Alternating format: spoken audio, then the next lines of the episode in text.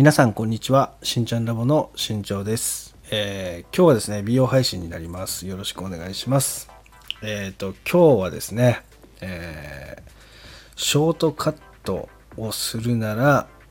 今のタイミングですよってお話をしていきたいと思います。よろしくお願いします。えっ、と今ねそのちょうど夏に向かってる最中だと思いますが、えーこの時期にね、えー髪の毛を切るなら切った方がいいですよっていう話になりますね。これはあの僕の見解になりますので、えっ、と、ロングの方が好きな方はロングのままの方が絶対いいです。ただその中にはね、その切ろうか切らないか迷ってる方って絶対いると思うんですよね。えーそういう方たちに今日は話をしたいなっていうことで配信を撮ってます。えーなぜこのタイミングがいいかっていうとですね、えー今ね6月ですよね、えー6月こっから半年後っていうのがね、えー冬になりますよね。12月になります。で、えー髪の毛ってね1ヶ月に1センチ伸びるんですよね。でそう考えた時に例えば肩上で髪の毛をバッサリ切ったとしますよね、えそれが、え12月迎える時には肩をちょうど超えてくる長さに変わります。えーそういった意味でですね、えー冬にはねちゃんと髪の毛がまた長い状態が作れる。っていうことですね。であとは髪の毛をねその1回リセットすることができるので、えー綺麗にねその伸ばすこともできるっていうねいろんな選択肢がそこには存在したりします。であとは髪を切るタイミングで、えーパーマをしてみたいとかねそのカラーをちょっと明るくしてみたいなとかねそういったのもね夏場だとすごく試しやすいっていうのがありまして、えーそういった意味でもそのこの時期にスタイルチェンジをするっていうのはすごくおすすめになりますね、まあなので、えー、と今ね迷いがある方ねそういった方とかはね、えー今通ってる美容室のね、え美容師さんにそういう相談をねしてみてもいいんじゃないかなっていう配信になります。えーあともう一個ねこの時期にやった方がいい理由。ねこの時期からね、えー皆さんが着てる服っていうのがね少しずつ夏仕様に変わっていくと思います。で、まあ、なのでね、えーどちらかというとこう肌の露出が増えるんですよね、えーその時に、えー髪の毛が重たいままだととかね髪の毛が、えーと重たいよりは軽い方がですねより雰囲気が変わって見えるっていうのもあって表情とかっていうのもね明るくなったりします、まあなので、このタイミングにやると、まあ、それだけでね印象がこうガラッと変わるので、えー周りからのその声ですよね。それがねかなり温かい声で、えー自分のとこに入ってくる可能性が高くなりますよって話ですね、なのであショート似合うねとかね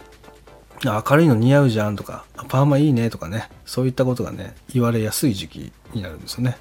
まあ、そうするとなんか自分のねモチベーションも上がったりしますので、えーこのタイミングで、えー髪を切る。ちょうどねジメジメして暑くなってると思います。でこのタイミングでリセットするっていうのはねすごく、えタイミングとしてはありですよっていう話ですね。はい。です。でもう一つ実はメリットとしてありまして、えこれがね夏の紫外線になりますね。やっぱ紫外線っていうのはね、えかなりね強烈なものになってくるのでお肌だけじゃなくてねもちろん髪や地肌にも影響を及ぼします。でこれがじゃあ髪を切ることによって、どういう効果を表すかというとですね、まずその紫外線のダメージが受けやすい場所っていうのはね、表面の髪の毛と毛先の髪の毛なんですよね。でその毛先の部分っていうのをね大半切り落とすことができることで、髪の毛のストレスっていうのが減ります、それがすごくおすすめなポイントになりますね。であとはその今まで、伸ばしていく中でですね、なかなか、髪の毛がねその迷子になってる方っていうのが結構いらっしゃいます。なんで伸ばしてるのかもわかんないとかね気がついたらこの長さになりました。はい、でも別に変えたいっていう感じもしないと、まあ、そういう方たちにとってはですねそういう変化をつけるタイミングにしてはねその暑いから切るっていう選択肢っていうのはものすごくいいんじゃないかなって僕は思ってます、まなので、えーそういった意味で今までねちょっとなかなかそこにチャレンジできなかった。だけど切りたい。切ってみたい。パーマしてみたいカラーで明るくしてみたいとかっていう方がいましたらですね、えーこのタイミングで一回ね切ってで自分の気持ち自分の雰囲気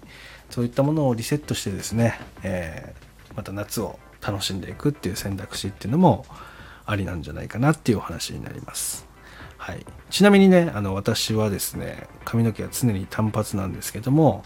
えーこの夏の時期っていうのはね、えー髪の毛をさらにその短くね2ブロックを入れてみたり